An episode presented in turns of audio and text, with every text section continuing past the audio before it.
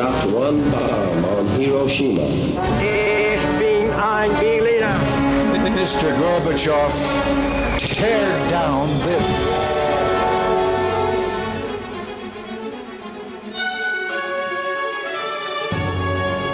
The American people, I think, is good people. They are. They have not to charge with the guilty of all the lies.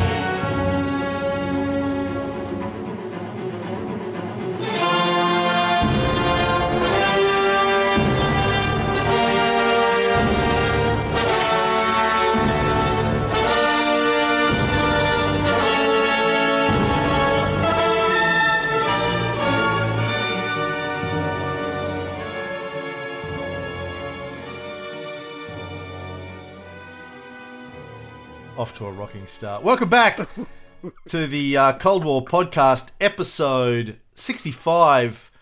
Hello, Ray. How's your butt feeling, Ray? It's like Vegas. it's recovering.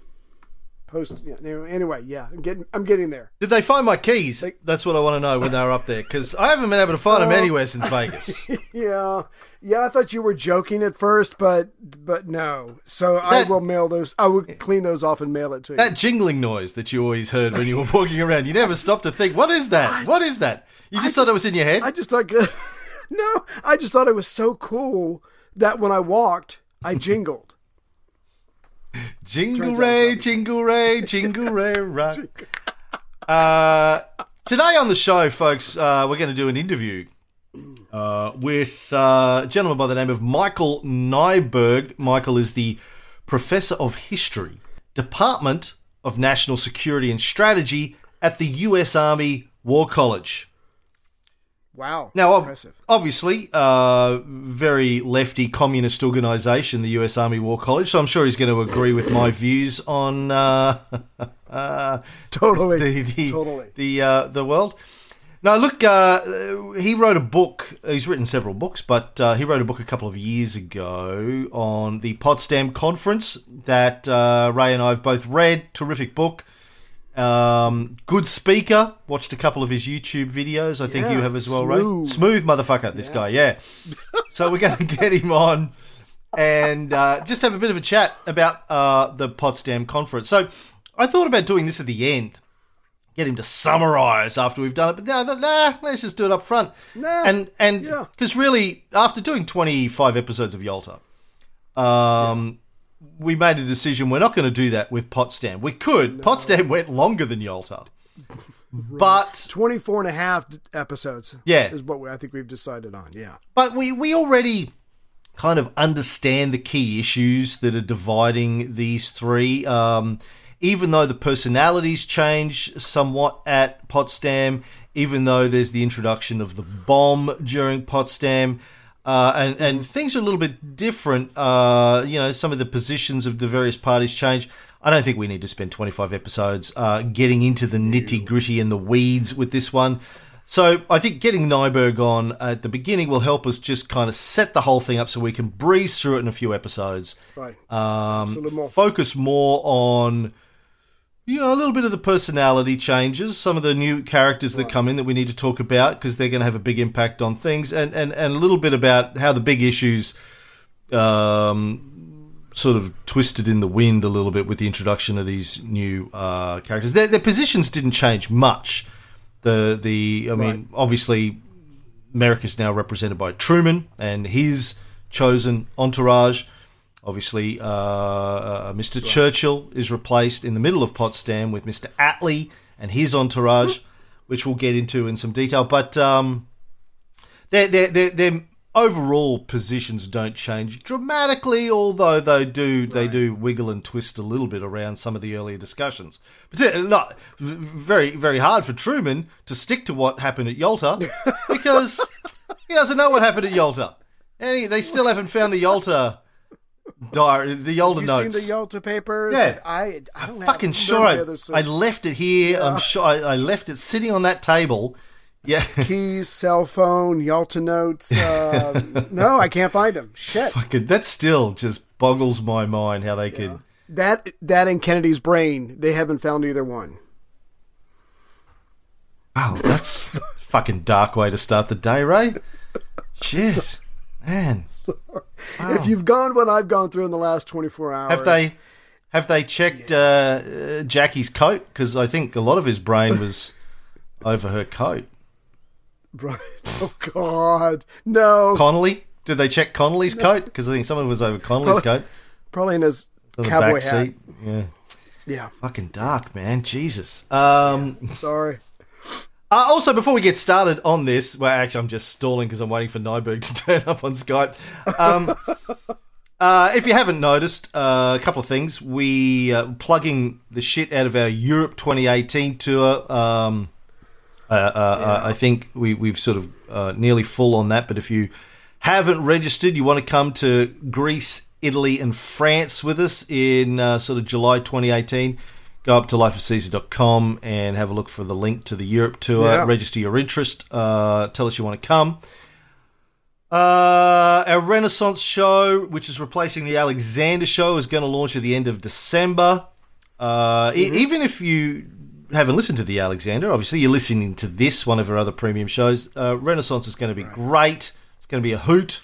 Um, Yes. and I'm really looking forward. I'm a little bit, a little bit nervous about starting it. I don't know about you.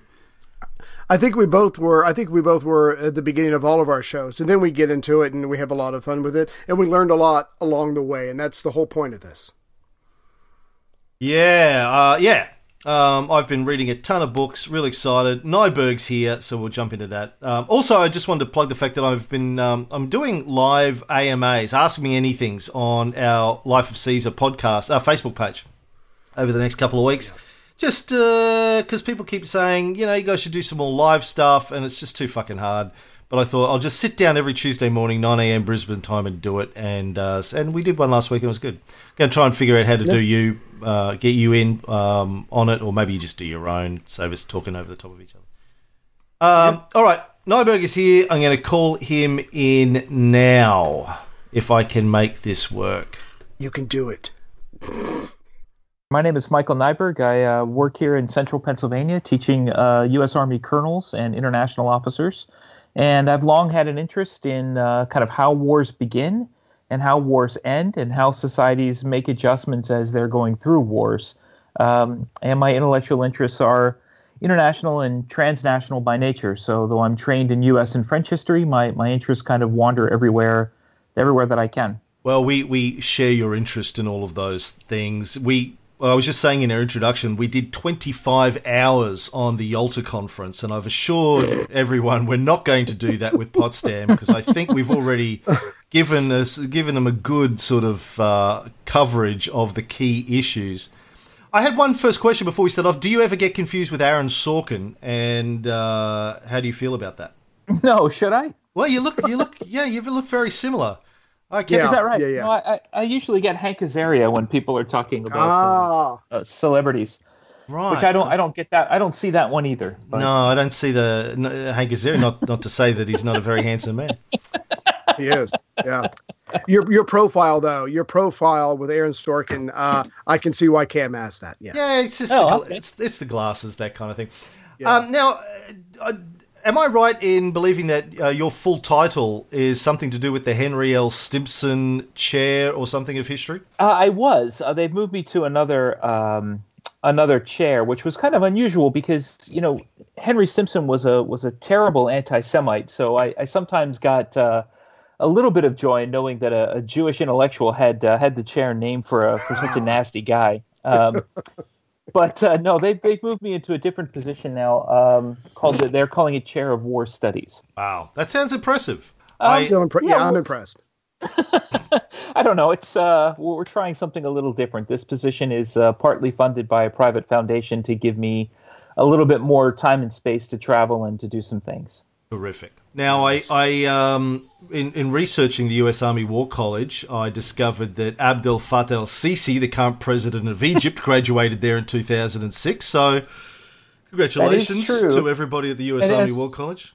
Well, I, I'd say that was well before I got there. Um, Yeah. and, and you know, I, I it's it's interesting. It's neither here nor there, but I have talked to uh, colleagues of mine who have taught people who have gone on to be general officers and gone on to do some pretty important things, and um, they always tell me it's it's not always quite so easy. It's not like there's a guy in the room and you look at him and you say that guy's going to be a chief of staff of an army, or in this case, even a head of state. Um, but I, I, you know, I haven't met Sisi. I've met people who have taught him, but that's about my the closest I can claim to that. Mm, it's always fascinating when you see presidents of Middle Eastern or Latin American countries that studied at American uh, military colleges. Yeah, yeah. Always, Yeah. always- yeah, yeah. Mind wanders. Um, well, look, but before we get into the um, weeds with Potsdam, uh, can we talk a little bit about? What I'd like to do is, if we can, is just get you to give us a, a couple of minutes on the key protagonists, your thoughts on them, uh, circa this point in time, uh, July 1945. Let's start with the new president of the United States, uh, President Truman. Well, I think the thing that was most interesting, I guess, to me about Truman is that that somehow, despite the evident illness of Franklin Roosevelt, despite the fact that Truman really should have been given a kind of crash on the job training kind of course, uh, nobody thought it important to do that. So, at this remarkable moment in history when so much seems to be at stake, Truman came into the White House with almost no preparation. I mean, the story goes that they inaugurated him took him into a side room and had to explain to him what the Manhattan Project was because he didn't know about it. Um, so it, it's someone who's coming in almost from nothing. And um, I have to say, flaws notwithstanding, I came to really admire the way that Truman kind of got over the shock. And people were genuinely shocked when Roosevelt died, despite his uh, evident health problems, and how quickly Truman got to work not only to learn what he needed to learn, but to change the personalities around him, to, to get rid of people he didn't trust, and to get people around him with whom he thought he could engage and have debates, even if he knew they were going to be people that he might not agree with. So, in that moment of crisis, I came to really admire what what Truman did, even though I don't think it's my job as an historian necessarily to admire or or condemn most historical figures, and it's not something that I went into the project to do, but I think you can't help but admire the way that he took control of a situation and did the very best that he thought he could do. He didn't. He didn't think much of uh, Henry Stimson, did he? No, he didn't, he didn't think much of most of the people around Roosevelt. He thought of them as as people who were uh, from you know Ivy League backgrounds, and that's how they got in uh, to the positions that they were in. Truman himself had no college education at all. He's the last American president without a college degree. Um, and he saw these as people that that got where they got by wealth and by connections and by um, sucking up to Roosevelt. Um, he got rid of a lot of people like that. The Secretary of the Treasury, Henry Morgenthau, was another one that Truman just had no faith in whatsoever. Secretary of State Cordell Hull, uh, all of these people. And he just very quickly went about replacing them with people that he had a little bit more faith in. If I can ask, uh, if a follow up question to that, yes, it's true that yeah they probably bumped into each other country clubs or maybe their fathers went to school together. But the point is, these guys were there with FDR through the war, through the various conferences before Potsdam. So even though they might have gotten where they were through um, social networks. The point is, they have the knowledge and they have the experience. I just still have a hard time wrapping my head around him. Okay, I'm going to bring in my own team because uh, I don't respect how you guys got the job, but they've got the knowledge that he that he needs. So I just thought that was very gutsy on his part. Yeah, so yes and no to your to your to your point. Yes, they had mm-hmm. been in the Roosevelt administration, but it's fascinating when Truman went around to those advisors and asked them, "What did we agree at Yalta? What did we actually agree to do?" And no one can actually tell him. So uh, you know, there's no official the, the official documents of the of the Yalta conference are not there for Truman to to reference.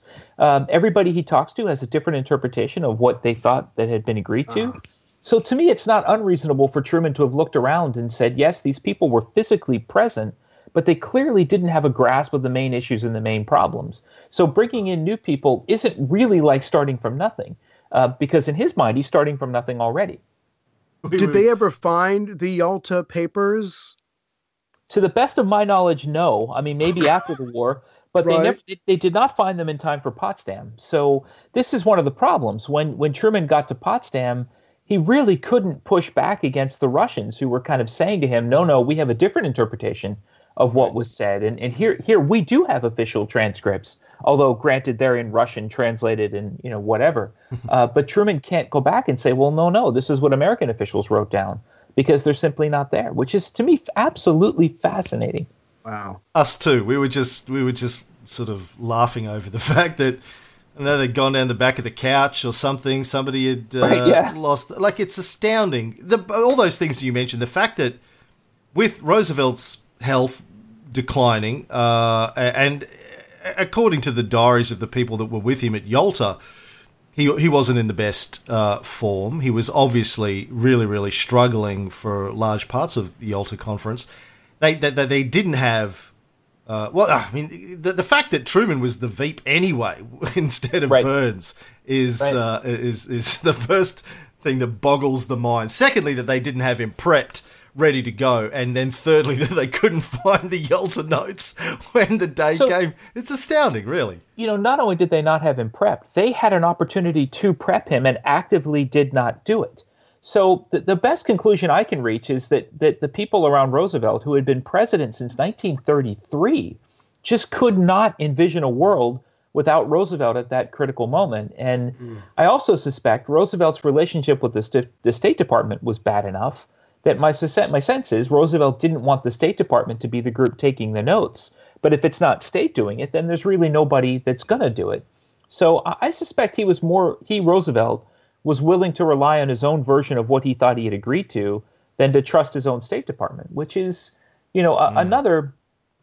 You know, I'm a great admirer of, of much of what Franklin Roosevelt did, though certainly not all. But clearly, by 1945, you, you've created a massive series of problems that could have ended much worse than they did. Though your final, your, your your last point, of course, is correct. If you're worried about succession, then James Byrnes is the obvious follow-on candidate. The flaws in Byrnes notwithstanding, instead they went to a guy who everybody was surprised got picked, and that was Harry Truman. All right, let's move on and talk about Prime Minister Churchill. What are your thoughts on Churchill at this juncture?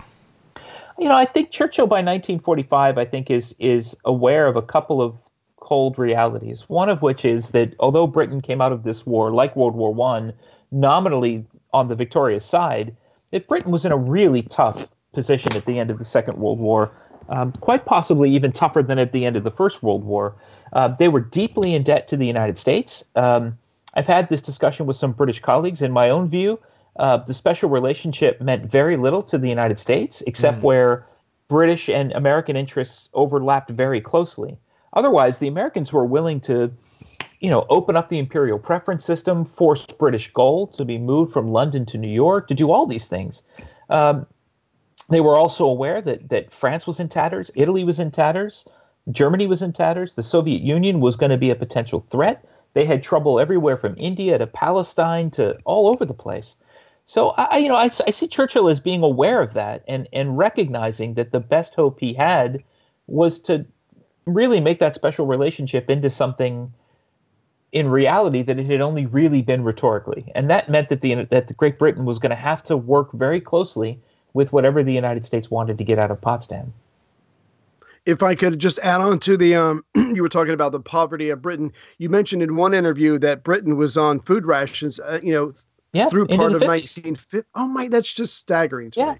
Yeah, yeah, yeah. And you you know you talk to Brits, uh, British citizens and Britons from those days, and um, you know it, it, it was better in London and, and Manchester and Birmingham and parts of those cities than it was in rural places like Wales and in the Highlands of Scotland, where you know people were really on subsistence rations, and and you know it's true in continental Europe as well. But you think of Britain as being on the on the victorious side, and you think of Britain as as one of the great victors of the Second World War, uh, but they're broke. I mean, they're they're completely out of money. They're going to Canada to beg these multi-million dollar, hundred and fifty million dollar and more loans out of Canada. Um, you know, people.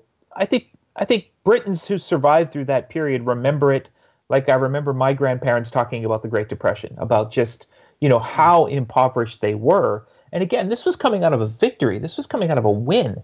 And so I think Churchill was perfectly well aware of the problems Britain was going to face in the post war world.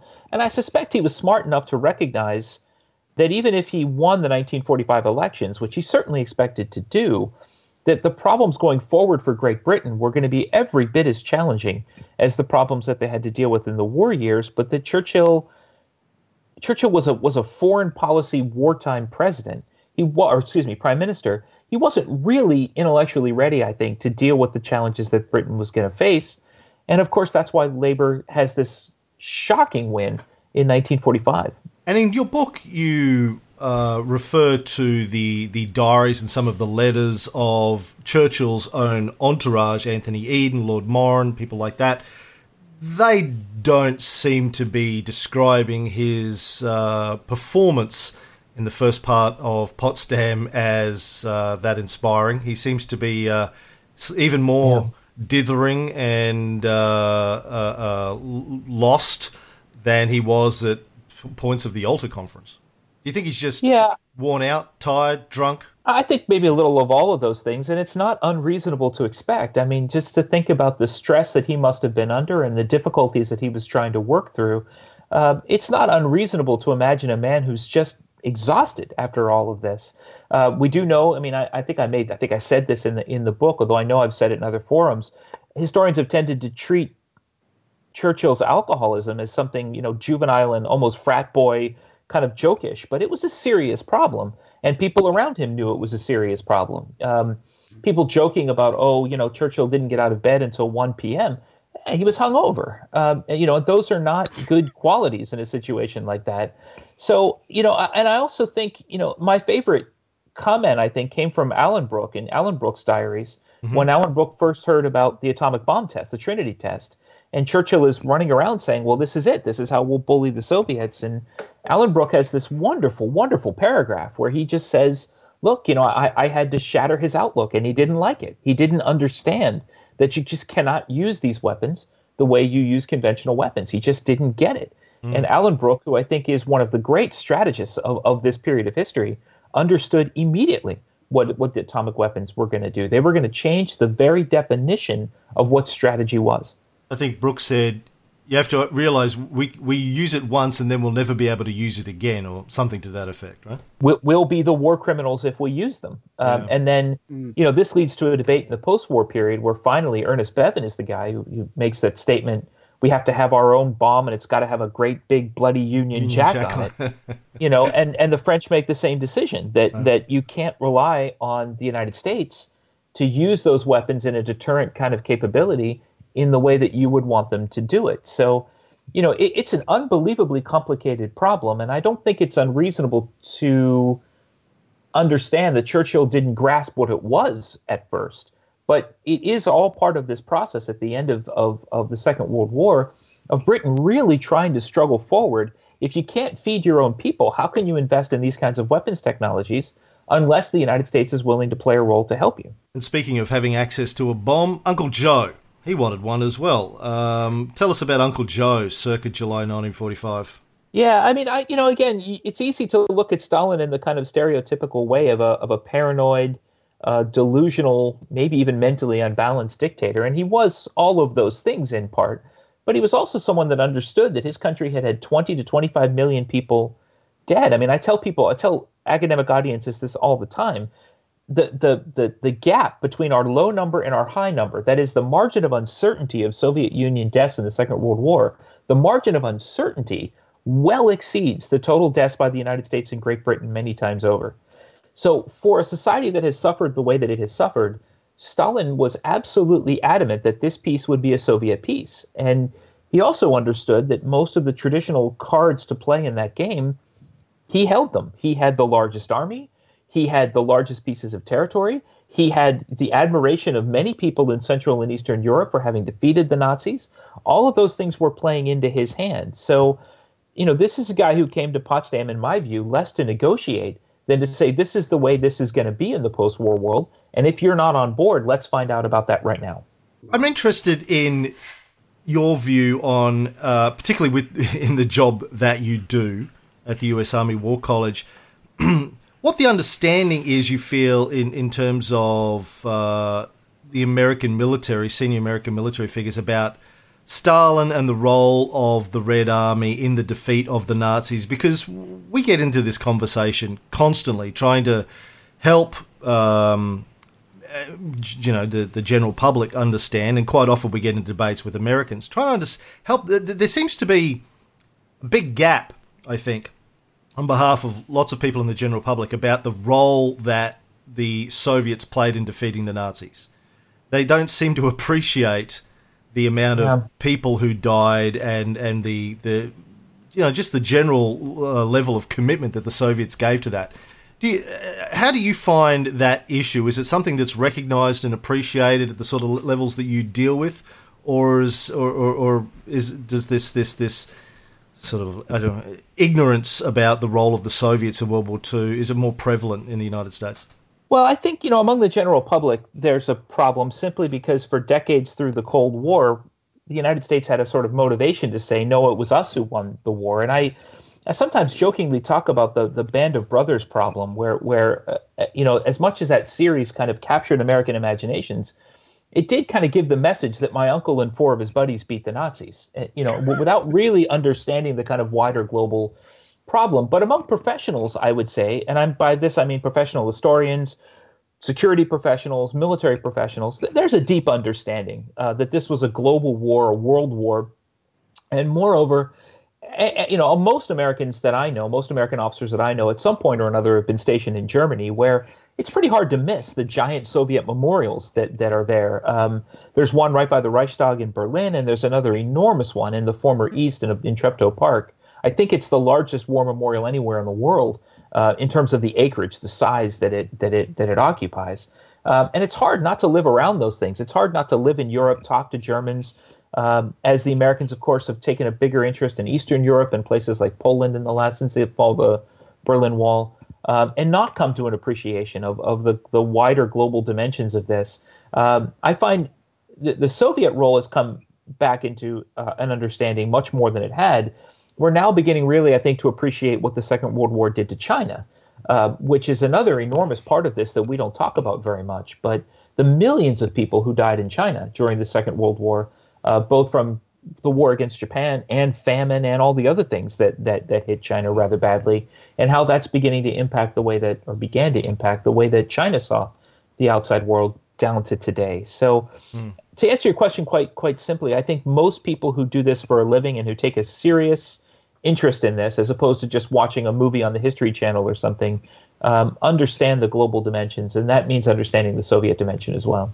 I one of the things that has uh, struck me time and time again, particularly as we we were covering the Yalta conference, is looking at Stalin's demands, the outcomes that Stalin wanted to get out of these negotiations. Um, you know, he he wants a, a, a cordon sanitaire around Russia. We keep making the point that in his lifetime, uh, Russia had been invaded twice through the mm. Polish corridor. Um, so he wants he wants better defense, uh, and he wants reparations so he can rebuild the, the utter destruction that uh, the Soviet countries had been through. They seem like entirely reasonable demands that he's after. Uh, do you feel that anything he's trying to achieve at Yalta and Potsdam is unreasonable? If you were in his shoes, would be you be looking for something different? Well, I think I think your your point is exactly well taken. That that the Soviet Union had been invaded twice. Uh, any head of state is gonna is gonna take it upon himself to make sure that they do what they can to prevent it happening again. Uh, and you have to also remember the way that the First World War ended for Russia, which was the Treaty of Brest-Litovsk, which was incredibly one-sided, and then they went into a revolution and they went into a civil war. So that you know, this period in Russian history is not just about the end of the First World War. It's about the way that the post-war period comes to a, a crashing end for for the old Romanov dynasty. And um, you know, there's also concern. You know, the United States in 1919 had sent troops into northern into Siberia. Um, you know, there is concern that if you're displaying weakness to the outside world, that you're leaving yourself open to the same kinds of traumas in the post World War II period that you were in the post World War One period. Um, there's also quite a bit of evidence, certainly not everybody, but that plenty of people in Eastern and Central Europe saw the Soviet Union, at least in that initial period, it goes away pretty quickly, but at least in that initial period, as a liberating army, that, that they had been the ones that came through, that that that liberated the first death camps, that you know got rid of the Nazis. Uh, now the the charm, quote unquote, uh, in, in, inverted commas, of the Soviets and the Red Army is going to go away pretty quick. But for a period, there is a time when when they're welcome. They're brought in as liberators, and Stalin and his, his Molotov, the folks around him, can envision creating a world uh, in which you can create relatively co-equal, relatively peaceful relationships with the states on the Soviet Union's border. Now, again, as that goes away, those relationships become significantly harsher and much more one-sided. Uh, but it's not unreasonable to get to the end of, the, of a war like that one and say, what do I have to do to secure my state? Mm. The, the, the question, of course, is how much of that securing is incompatible, if you're an American or, or, or a Briton, how much of that is incompatible with what we want to create? And how much of that can we really live with? Uh, if, you know, how much of a concern really is the future of Poland to the United States? And that's an open debate that Americans in 1945 don't agree on. There are some that you know, if the Soviets take over Poland, it is an existential threat to the United States. There are plenty of other people saying it really doesn't affect our central interests at all. Yeah, I, I enjoyed watching one of your lectures when I think somebody in the audience during the Q and A asked you who's who's who's looking out for Poland at Potsdam, and you said nobody. No one really Nobody. cares. Yeah, no one cares. Yeah, no, Yeah. nobody. I mean, it's it's a bit of an irony of history that it was, you know, Poland in 1939 that brought Britain and France into the war, at least technically and legally. You know, there's this kind of phony war period where they say they're going to fight for Poland, but they don't. Um, but there's there's nobody who's willing to take the peace that they just won and put it at risk over Poland. There's nobody willing to do that. And and as you said before, quite frankly, with the size and location of the Red Army, not really much they can do. Uh, we've said this over and Yeah. over again in the Yalta conference. Uh, unless they're willing to just stay there and go to war immediately with Stalin, there's just not a lot that can be accomplished in arguing over Poland. Uh, That's right. Possession That's is right. nine tenths of the law, right? Right. You still got a war with Japan that you have to sort out. Um, you know, how many Americans are are American political leaders willing to see die over moving that border a, a couple of miles one way or the other? And you know, Eisenhower understood it. Marshall understood it. That the answer to that question is is precious few. Okay, what about the uh, the sheep in sheep's clothing? Uh, Clement Attlee. Attlee to me is a kind of fascinating figure. Um, you know, he had that that that reputation as a kind of mild mannered, bookish. You know, uh, uh, people referred to him, you know, as someone who looks like a banker or looks like a university professor. Um, you know, but Attlee had a, a, a remarkably strong reputation, much stronger than we often think of. In retrospect, he's the second to last guy off the Gallipoli beaches in 1915. Um, he's an adamant anti-fascist in the Spanish Civil War period, helping out the Republicans. Um, you know, he, he he you know he's a bit of an you know in some ways he is a bit out of his depth i think at first which is why he you know relies so much on bevin um, who's a kind of bigger more imposing kind of figure um, at, at the conference. Um, but Attlee clearly a smart man. He can clearly see what's happening. He can clearly see the threats uh, to britain's empire. Um, and he can clearly see that that the labor party is going to have limited options um, in in in what's going to happen. So that simply by coming into Number Ten Downing Street, none of that changes the fundamental problems that Great Britain is facing. I like to describe Attlee as imagine a balding Adolf Hitler borrowing Himmler's glasses. That's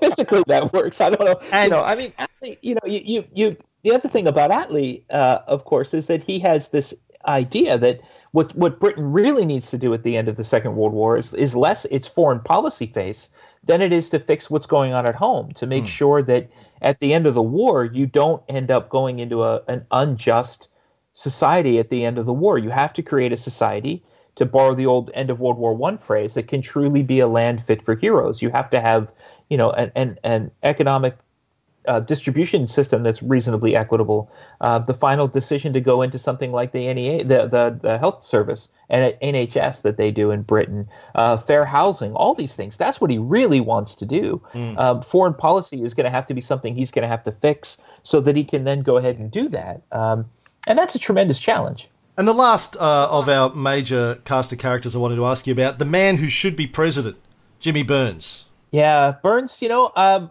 I, have to say, one of these figures, if I were interested in writing a biography, I mean, I think Byrnes would be a fascinating guy to write one about. Um, no college education at all, um, who went to the Supreme Court, that is, was on the Supreme Court, uh, was in the Senate, was in the House, was a governor, uh, was in the cabinet as Secretary of State under Truman. I mean, just this fascinating, fascinating guy who is everywhere and is doing everything at the highest levels of the U.S. government. Um, he's got a really nasty uh, segregationist side to him. Um, I've worked in his papers It doesn't seem like his wife or his children really wanted to preserve much of his legacy because his papers are not they're not as voluminous as, as as most people that have had this kind of careers papers ought to be.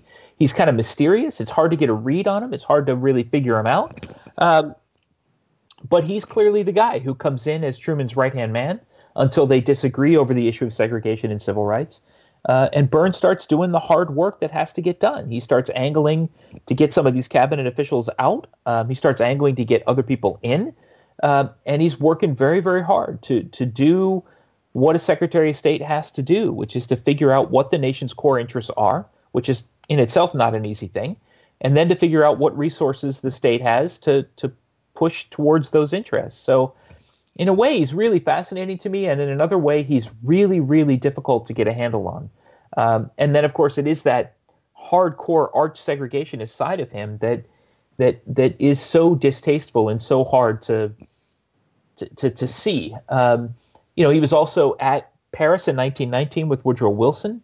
After World War II, he's the guy that starts encouraging the Dixiecrats in 1948, and he's apparently the guy who talked to Barry Goldwater and helped talk him into the Republican Party's uh, Southern strategy in the late 1960s and early 1970s. So the guy is literally everywhere, and we know almost nothing about him. Wow. wow. Yeah, and as uh, we will see as we cover it, uh, the next few episodes plays a fairly significant role, I think, in um, the bombing of Hiroshima and Nagasaki, in in uh, being in Truman's ear regarding you know what what should or shouldn't happen with the bomb.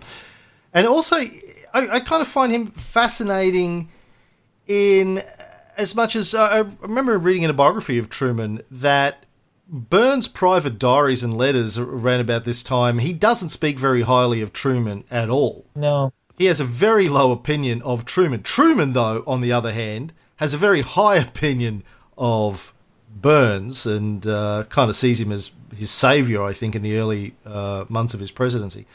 But Byrnes didn't have a lot of respect for Truman.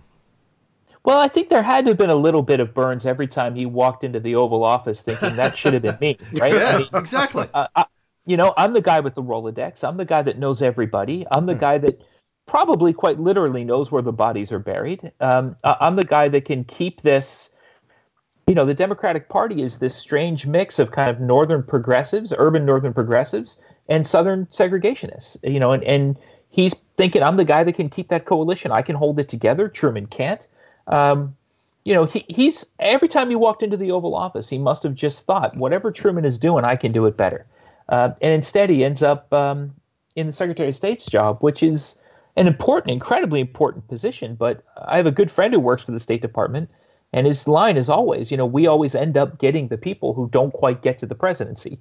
You know, they always somehow end up as Secretary of State. Mm. Um, so I can certainly see, you know, from the human side, where Byrnes might have had some some issues with that. And then there is the major disagreement that they have on the issue of civil rights. Byrnes is a dyed in the wool Southern segregationist, and Truman is trying to find a way to make modifications to that by desegregating the army. You know, all of these things that Truman's trying to do to create a society that is not only more just at home, but can allow the United States to position itself better as morally superior to the Soviets when America is doing foreign policy. And Byrnes is, is again holding on to that that arch segregationist um, view. He was a South Carolinian. You know, he he he just it's one of those things in him that to him is just not compromisable.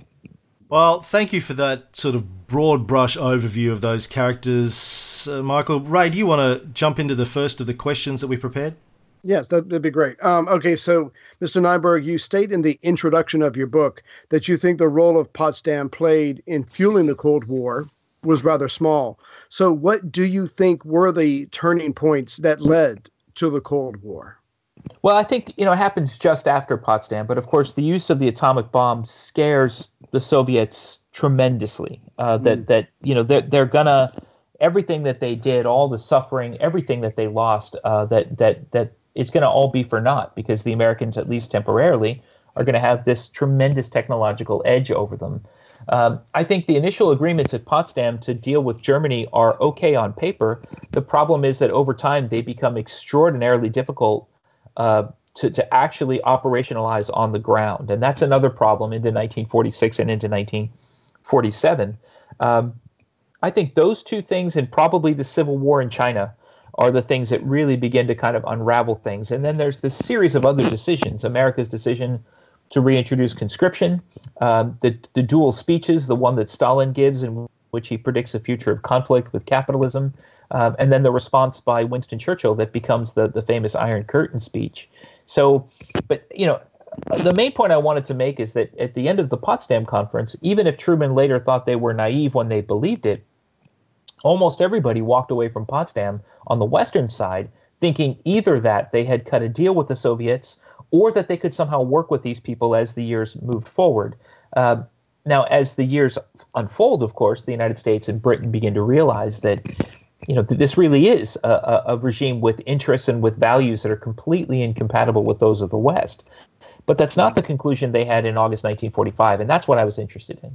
Yeah, I, I mean, I can uh, uh, uh, imagine myself being in Stalin's shoes at the time when the bomb's being used. I mean, he's supposedly an ally of the United States and the United Kingdom at the time, yet he knows they've been developing this bomb in secret uh, for the last uh, five years or so, and uh, they're not sharing it with him. They know, he knows they're you know working on it together, collaborating, but they're not sharing it with him, their ally and in fact, uh, are kind of fudging about it. Even, do you want to tell the story about uh, how Truman broke the news to Stalin about the bomb at Potsdam?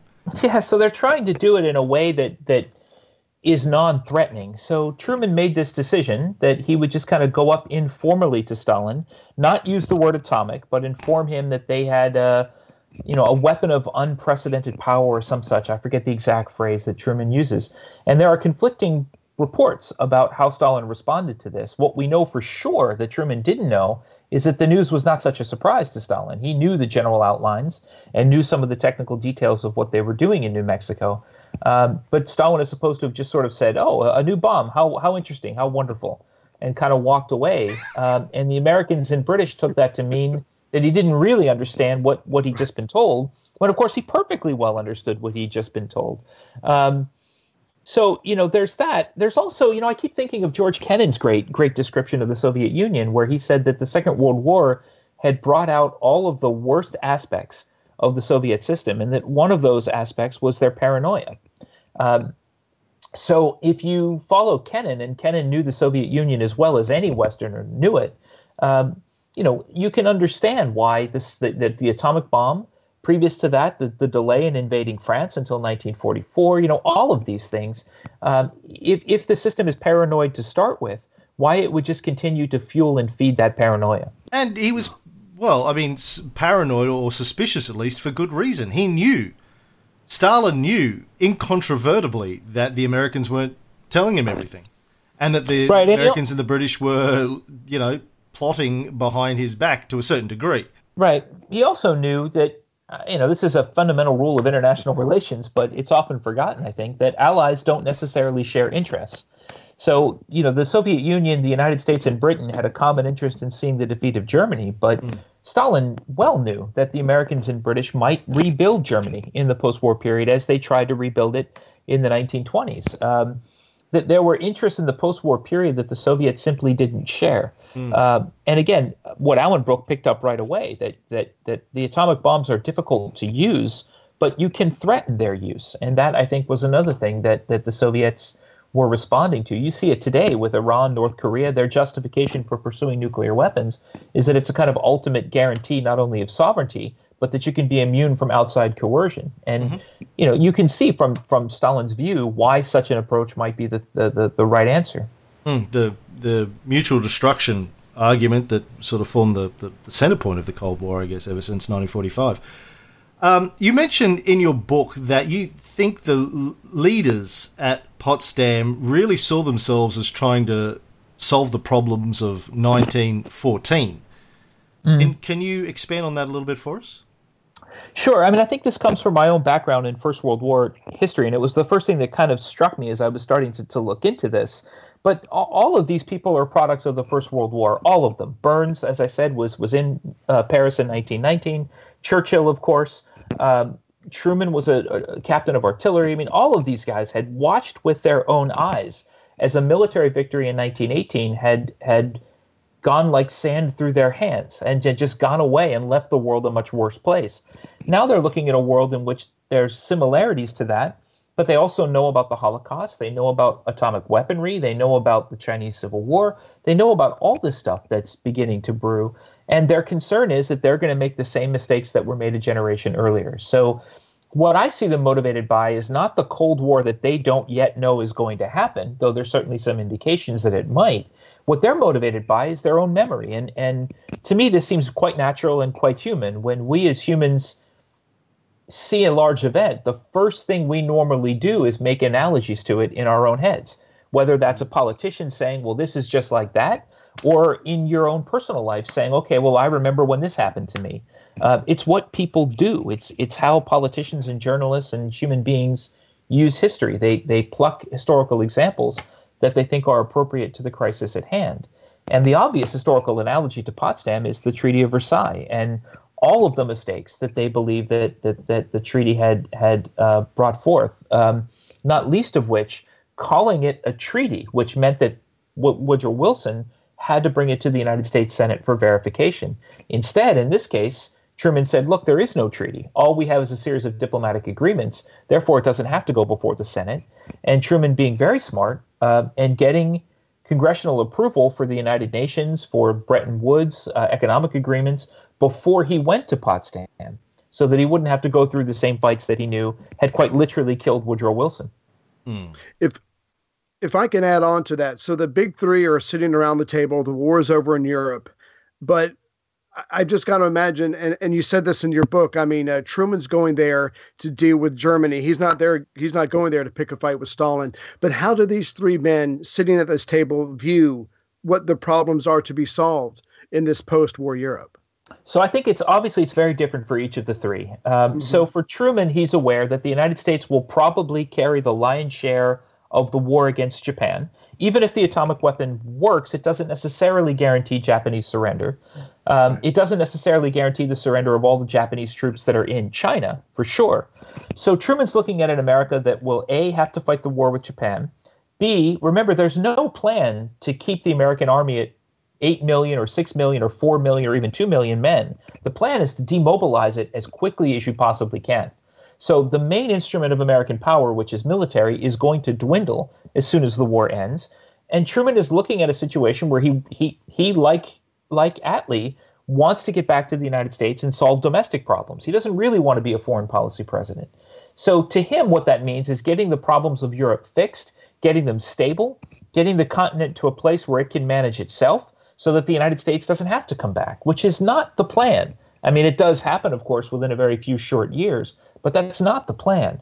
For Churchill and, and later for Attlee, they know that Britain will also play a role in the Pacific War. But then, of course, Britain's going to have, I mean, any number of headaches. They're going to have to go back to Hong Kong. They're going to have to go back to Singapore. They're going to have to go back to India. They're going to have to go to Palestine. And they're going to have to figure out a way to rebuild that structure, that imperial structure that they had. Um, that also argues for a calm, safe, stable Europe that they don't have to be worried about quite so much. And of course, as we've already discussed, I mean, Russia's main strategic goal is to make sure that they set Europe in such a way that they don't get invaded from that direction again. So there are ways in which those strategic goals actually do kind of overlap. Uh, Germany, of course, being the key here to figure out what to do with Germany and how to make sure that you create a Germany that is strong enough to contribute to the overall security of Europe, but not strong enough to create any threats to any of the three states that that that I just mentioned, and that's just a small slice. I mean, you have to figure out what to do with France and Italy. Do you treat them as conquered countries, or do you treat them as liberated ones? Uh, what do you do with Poland? What do you do with the Middle East? What do you, I mean, all of these things that are very much open questions. Um, and so, you know, at Potsdam, what they're trying to do is come to a kind of general sense of agreements.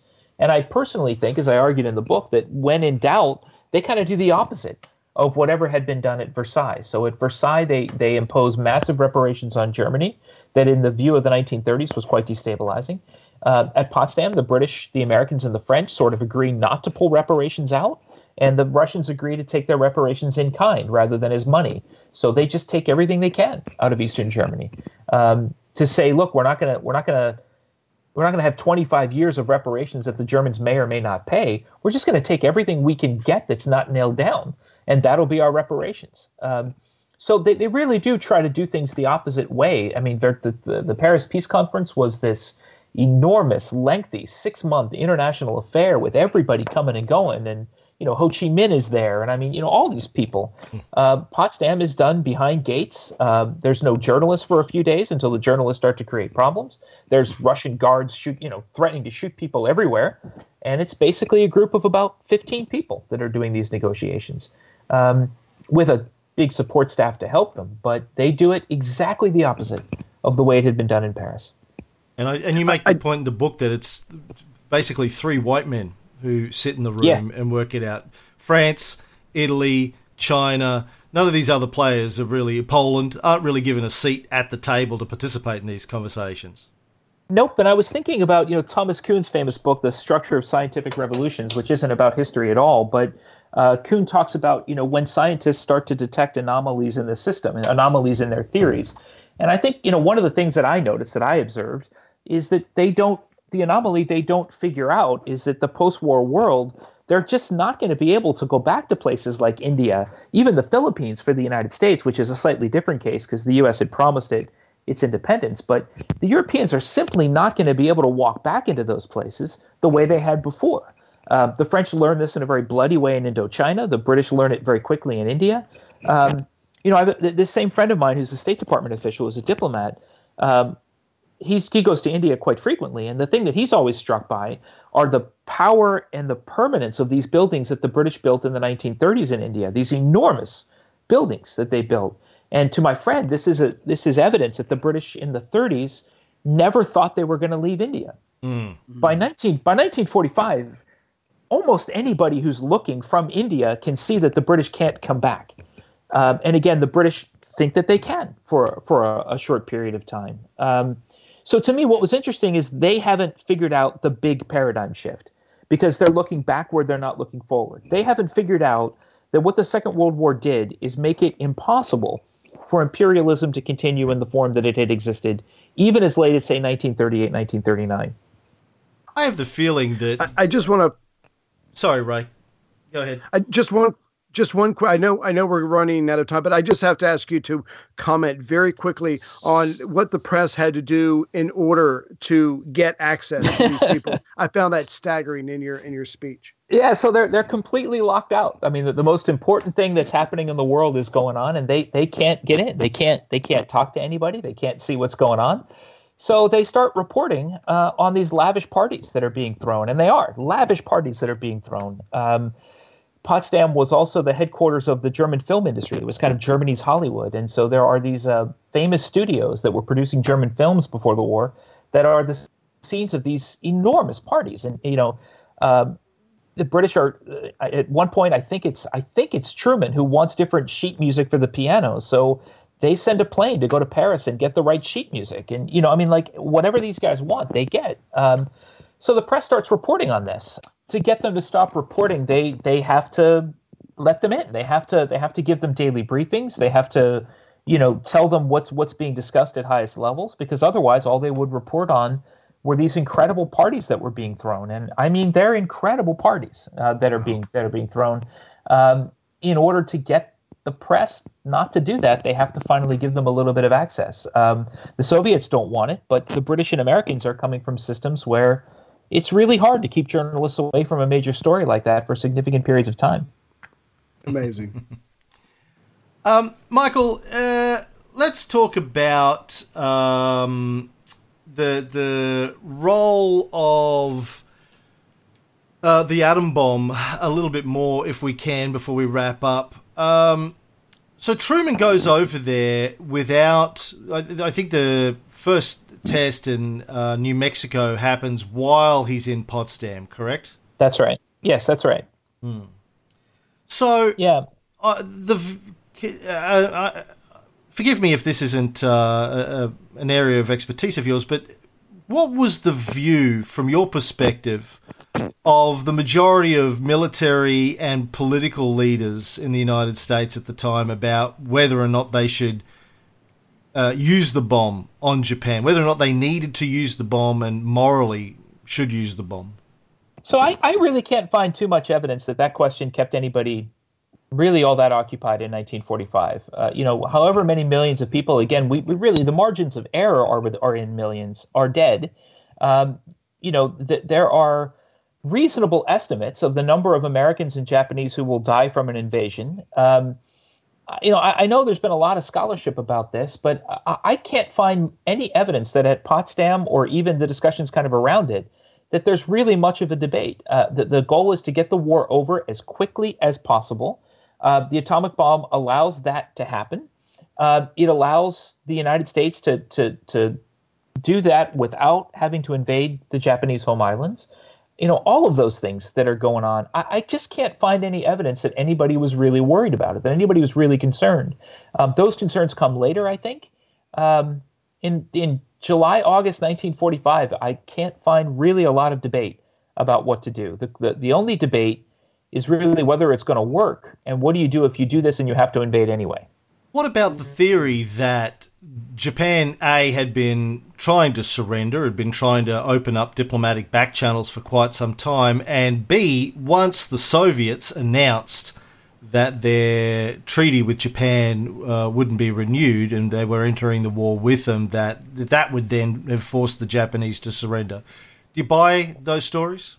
I mean, I think they're both from the perspective of 1945 highly theoretical. So Japan, yes, Japan is is putting out diplomatic feelers, but not for the kind of peace that the United States wants. So uh, the United States wanted an unconditional surrender from Japan, not some sort of negotiated peace, which, again, from the perspective of 1945, seems perfectly understandable as an historian to, to figure that one out. Um, and the United States did. You know, the Potsdam Declaration that comes out at the end of the conference allows the emperor to stay on the throne. It says, you know, we're not going to take away any of the Japanese home islands. We're not going to dismember Japan. So unconditional surrender came with some caveats. Uh, but the United States wasn't interested in sitting down and doing a negotiation with Japan. So I think the first point's easily dismissed. The second one about the Soviets, the role of the Soviet Union in this particular case was not to do an amphibious invasion of the northern Japanese islands. There were 1 million Japanese soldiers in mainland China.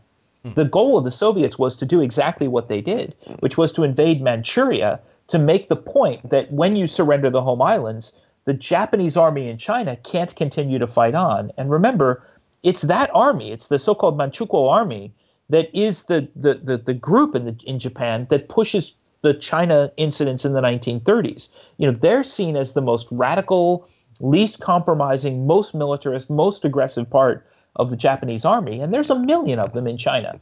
So the the goal of the Soviet Union from America's perspective is not necessarily to go to the Japanese home islands, but to put that pressure on mainland China itself.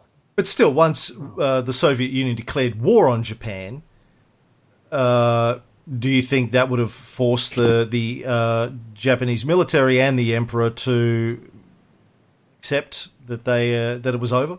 I mean, I think it's it's difficult. Two things: it's difficult to get a picture of that even now, decades later.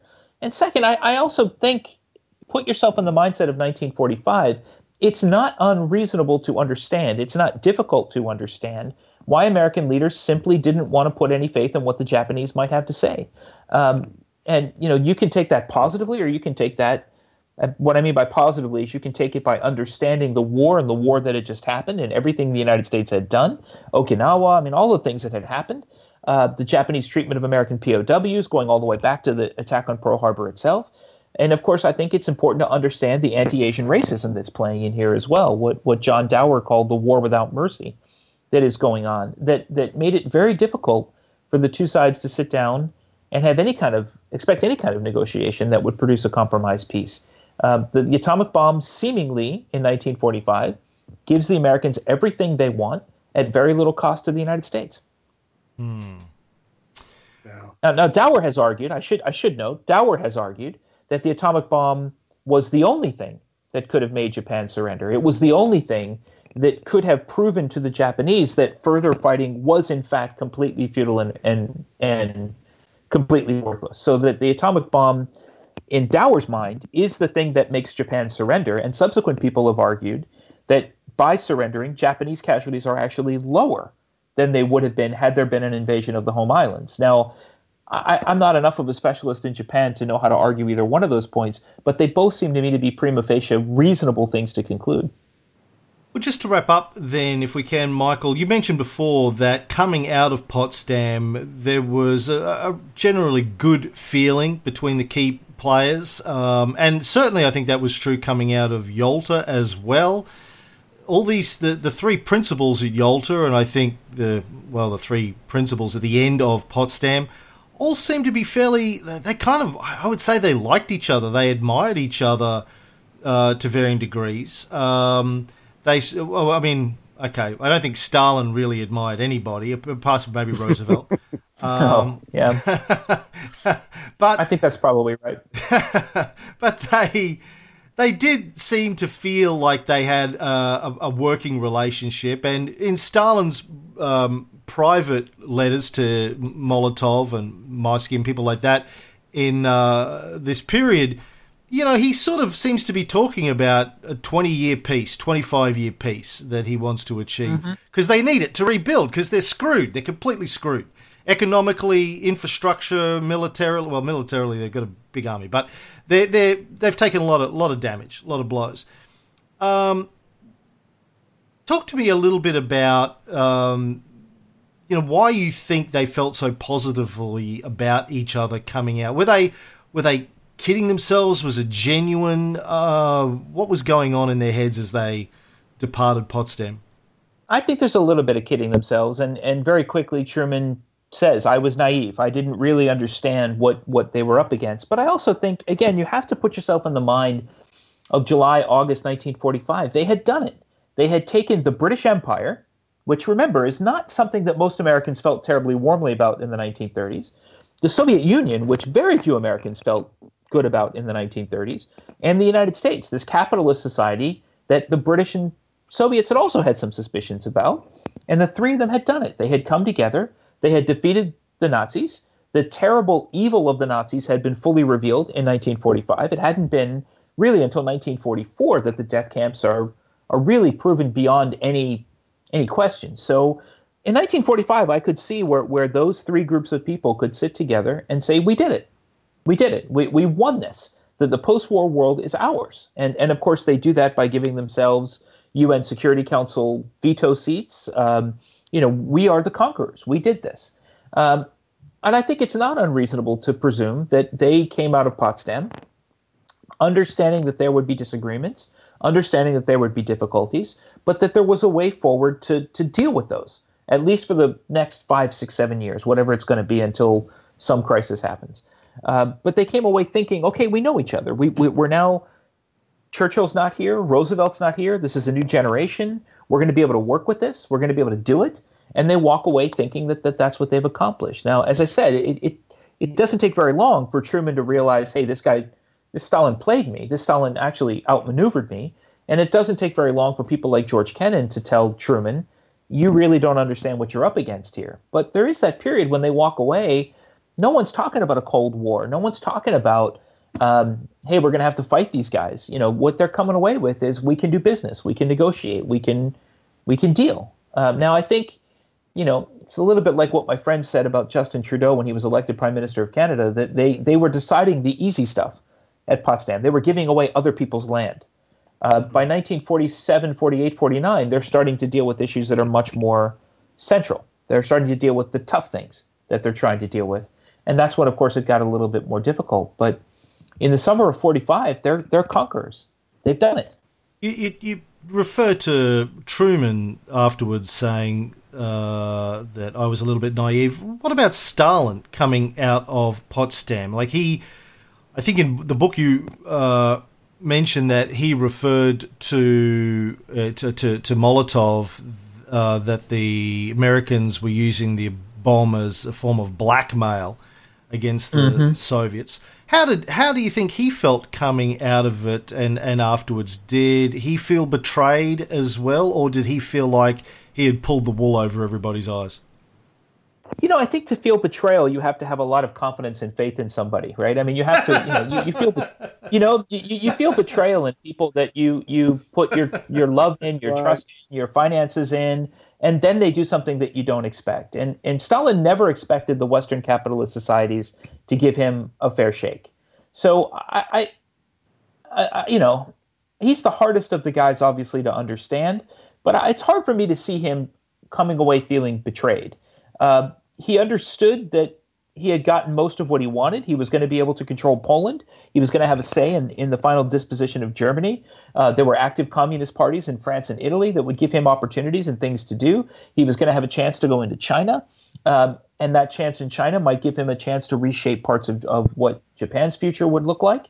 Uh, but he also came away, as Kennan noted, paranoid, um, of fearing that the capitalists were just gearing up to go after the Soviets again. Um, so I, I think you know Kennan.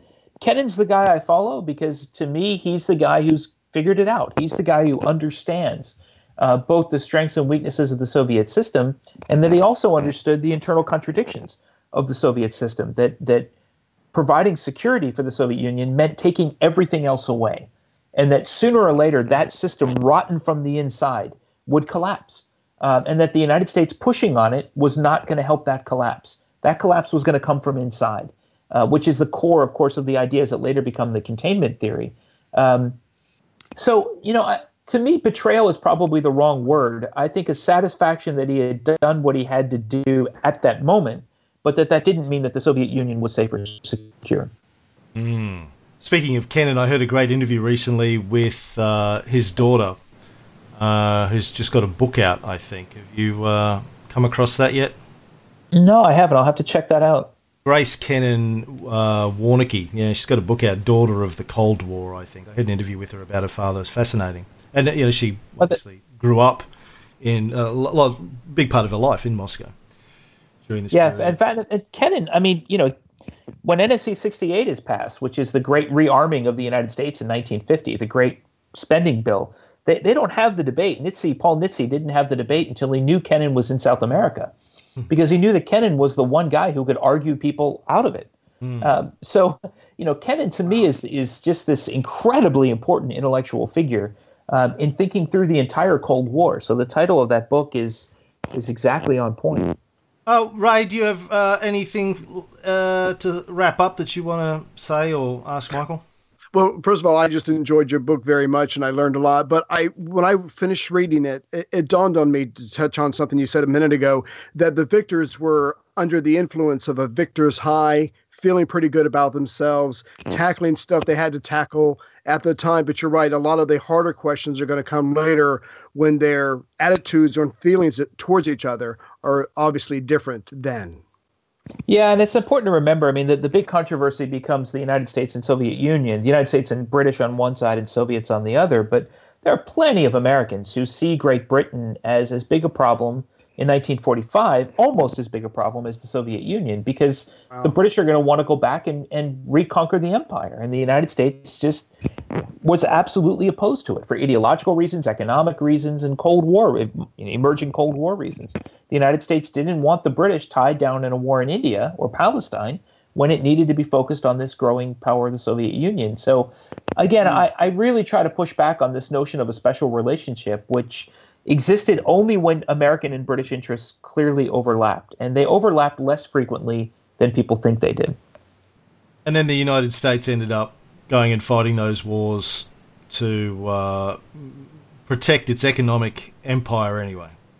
I think it, part of it too is is just the way that the Cold War sort of became everything, so that the United States badly misread what was happening in Vietnam as a as a as a battleground of the Cold War, which it really was not. Um, so that you know the Cold War became so all encompassing uh, that the United States read everything through that lens, uh, and that was a mistake of policymakers of that age of both parties who were having a very difficult time to come back to Thomas Kuhn to see that the, the, the paradigms had shifted, to see the ways in which the world was changing around them very quickly. And just to, to, to finish the thought well, from what you noted earlier, this is one of the things I try to work with with my students is to help them think through how you recognize what changes that you're living through are really fundamental and which changes may look fundamental but are really superficial. and that's an incredibly difficult intellectual skill for anybody, and it's one that Hmm. you know I, I think the discipline of history really helps us to understand. Hmm. I shouldn't say understand, sheds light on. Right. We couldn't agree more, Michael. Um, we spent a lot of time trying to uh, uh, explain why understanding history is important to understanding what's going on today and, and what will happen tomorrow. Look, thank you so much for taking time out to come and chat with us, and, and thank you again for the book. It's a terrific piece of work. Uh, are you working on anything at the moment that we should uh, keep our eyes out for? What's next for you? Yeah, I'm working on a project looking at uh, how Palestine Israel went from being predominantly a British problem in 1942 to being something the United States uh, is deeply engaged in by 1950. And my challenge right now is to keep that book historical and not to let the things that are going on in the news right now um, reflect the way that I'm working on the book, because of course it was in the news just yesterday. Um, so I'm, I'm really want to understand that world of 1942, 1950, which comes back to some of the themes from Potsdam, but it, it actually is a more global, um, more encompassing globally kind of problem even than Potsdam was. So uh, I'm doing something uh, that is temporarily similar to Potsdam, but I think conceptually is even a little bit harder.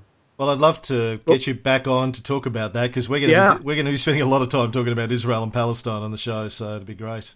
Uh, that'd be great. I mean, I'm, I'm really want to understand just where the origins of this are, uh, and and how the United States went from trying to solve a relatively small problem to where we are now trying to solve a relatively big problem. All right, thank you again, Michael. Uh, enjoy the rest of your night. Thank you, sir. Thanks very much. I'm hoping to get back to Australia. I've been there twice, but never to Queensland. So maybe one day. Well, if you do, let me know. Beers on me. Will do. Sounds great. Cheers. Bye. Thank you. Good night, guys. Well, Michael Neiberg, there he is. There he was. There he went. What did you think of that? That Ray? Did you uh, learn anything new? Oh yes, just just the um. Oh my goodness, just what what they the mentality when they were going in, how they thought they had really accomplished something coming out. That I, I think you were right. They thought they could have a working relationship with each other, but probably nothing more. But even that starts to fall apart as they start to tackle the, tackle the more tougher issues. Um, his book was absolutely amazing, and the speeches he's given, which you can find on YouTube, are, are very well done as well. Yeah, uh, I really enjoyed it. And the great thing about the book is he deliberately didn't do a blow by blow, he said, she said kind of approach. He's trying to tackle it more at a broader, higher level Right. issue about the, the personalities and that kind of stuff. So it's a great read. Check it out if you're interested in drilling down. We're going to drill down over the next few episodes as well, but definitely check out Michael's book. I hope he comes back and talks about Israel, Palestine, and the United States. That should be fun. I- If we're all still here when the book comes out, yes. Yes, yes. Thanks for that, Mr. Trump. um, I uh, was interested in his views on the use of the bomb in Japan. Yeah. Um, his position on that certainly differs from at least one of the other uh, scholars I've read who's specialized in the decision. Um, and hopefully we'll get him on the show uh, soon. I guess I should reach out to him because we're getting up to that point in the story. Anyway, um, valid uh, point of view, though, nonetheless. So terrific to have somebody on who teaches history to senior U.S. military figures. It's fascinating. Right. We should have tried to influence him more. Um, maybe next time. All right, that's the show. We'll be back.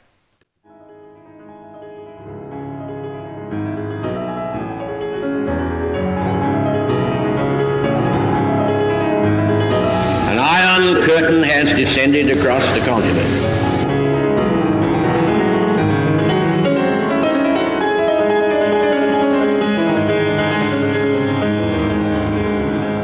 of the Soviet military buildup on the island of Cuba. The purpose of these bases can be none other than to provide a nuclear strike capability against the Western Hemisphere.